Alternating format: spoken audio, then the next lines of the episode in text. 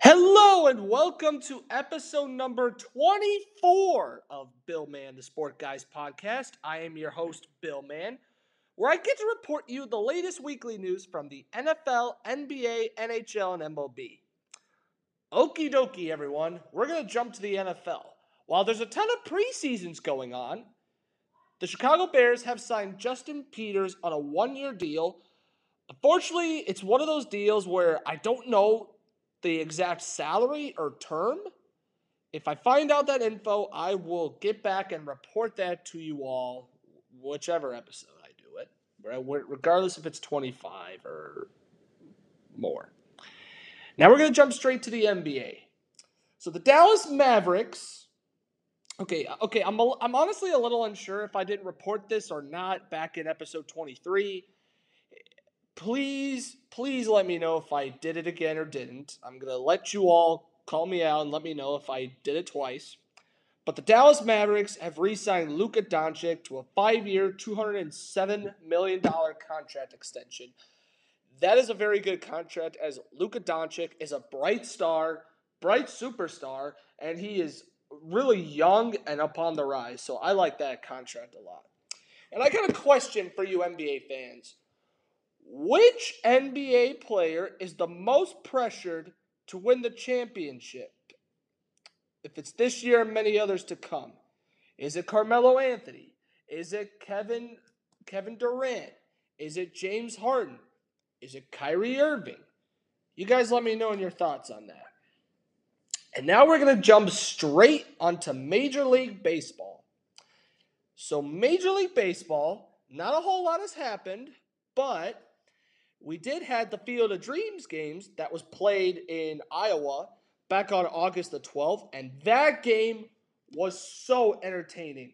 So the Field of Dreams game was between the Chicago White Sox and the New York Yankees, and boy, that might have actually saved Major League Baseball. It, the game was just super entertaining, with six home runs hit combined between Aaron Judge, Giancarlo Stanton, Aaron Judge actually hit two, then Giancarlo Stanton, then Brett Gardner, and then Jose Abreu, Eloy Jimenez, and who else but the best shortstop in baseball, Tim Anderson. I mean, how the dude is savage and he is awesome and he is top five shortstop. Try and change my damn mind. I dare you. But anyway, it was just really, really fun to watch. Like you could feel the crowd in the advertise, like just like the movie. It was just perfectly script. I do believe that it really saved Major League Baseball. But you guys let me know your thoughts on that. And another re-signing, the San Francisco Giants have re-signed shortstop Brandon Crawford to a two-year, $32 million contract. Now, while Brandon Crawford is having a career year, but let's also not forget that he's also 34. So we don't know what kind of seasons in 2023 and 2024 are we really going to get out of him. While I like it that it sounds like he's pretty much going to stay a Giant for life, unless if come next season the San Francisco Giants all of a sudden collapse and press the rebuild button again, then it might be a bad one. But Giants fans, I would like to hear your thoughts on this. I think it's a good contract, and it seems like Brandon Crawford. Actually, actually, I don't think it's really great. It's a fine contract, in my opinion, but it definitely sounds like Brandon Crawford's pretty much a San Francisco Giant for life. And Chris Davis from the Baltimore Orioles. You guys rem- remember him, right? He was a somewhat average wannabe. All of a sudden gets traded to Baltimore, and then he quickly becomes Baltimore's greatest hitter. He's been Baltimore's greatest hitter since 2013, and it's not even close. Just kidding.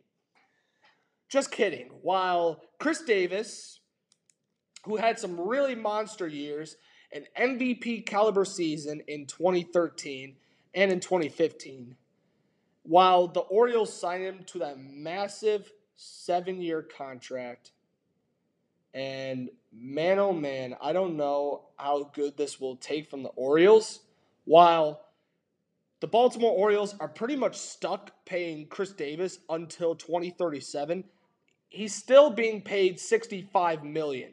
Now, while Davis sadly fell off the cliff basically come after 2017, he really hasn't been the same, and it seems like he's not going to be able to come back. So he's unfortunately retired. So Chris Davis, while he was a PED, he did get suspended.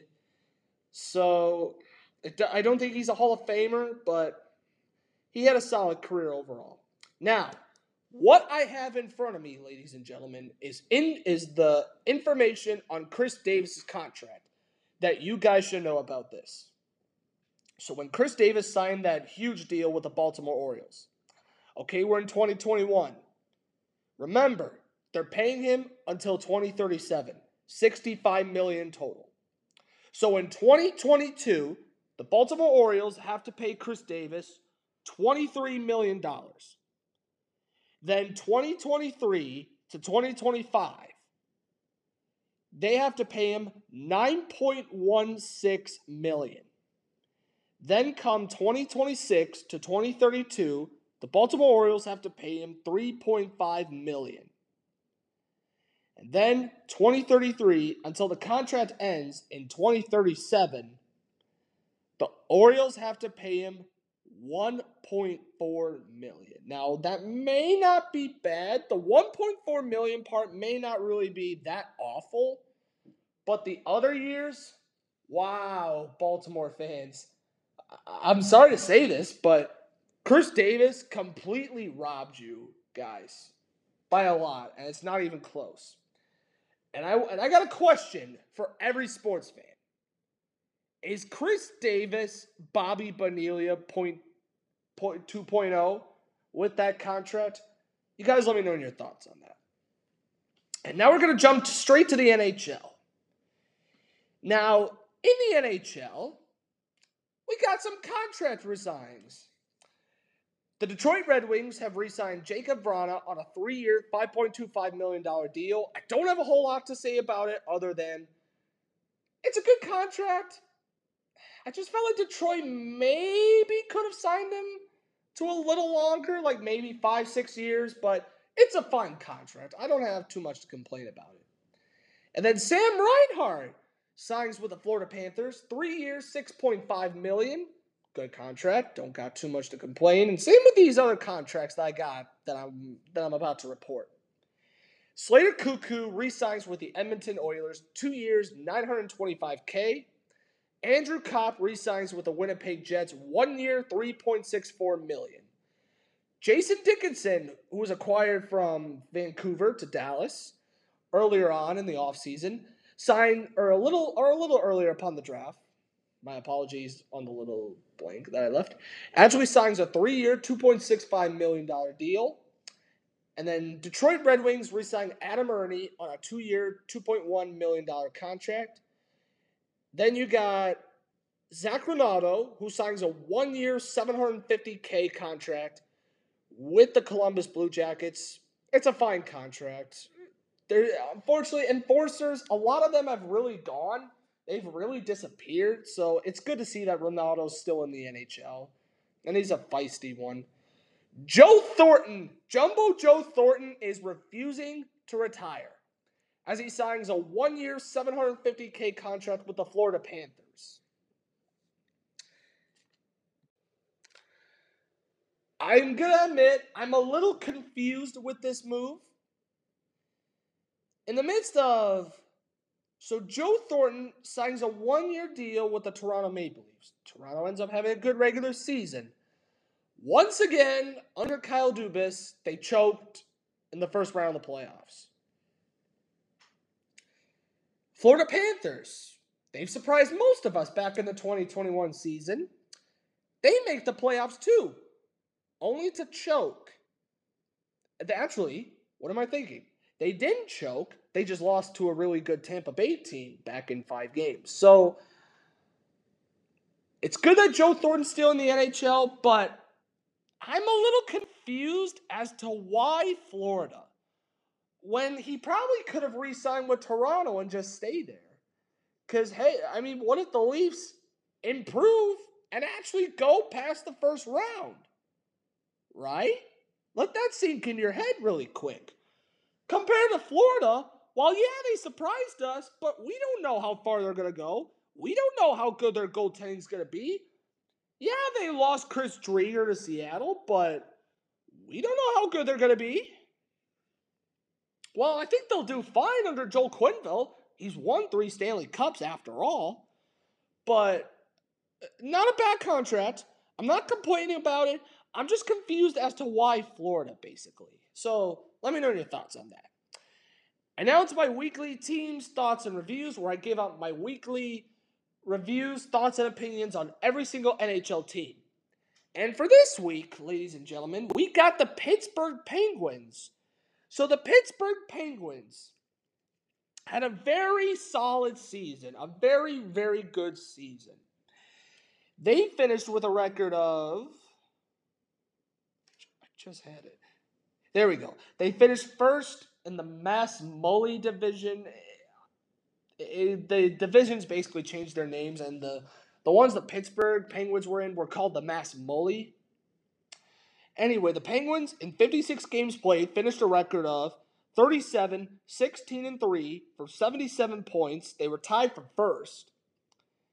They had a goals for of 196, a goals against 156, a goal plus differential of one of plus 40, and they were 8 2 0 in their last 10. Now, their top five goal scorers Sidney Crosby, the best NHL player, in 55 games played, 24 goals, 30, 38 assists for 62 points. Jake Guentzel in 56 games played, 23 goals, 34 assists for 57 points. Chris Letang in 55 games played, 7 goals, 38 assists for 45 points.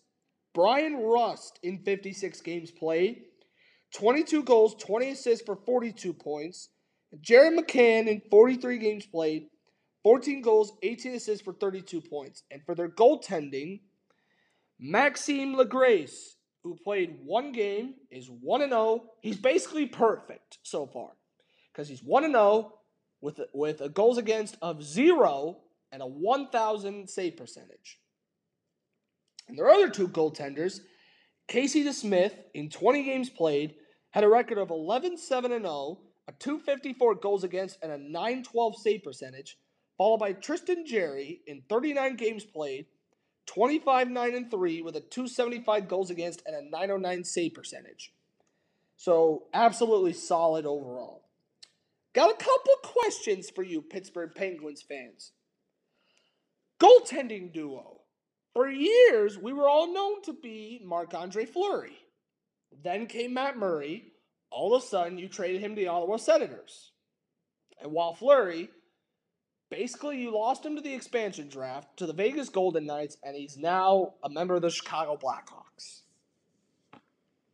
My quick Fleury question I have for you is Is he going to come back to Pittsburgh in the offseason and retire? You Let me know your thoughts on this one. But my first question is the goalie duo. So, how strong is your goalie duo to be in the playoffs? Because you guys pretty much both lost in the first round the last past two seasons.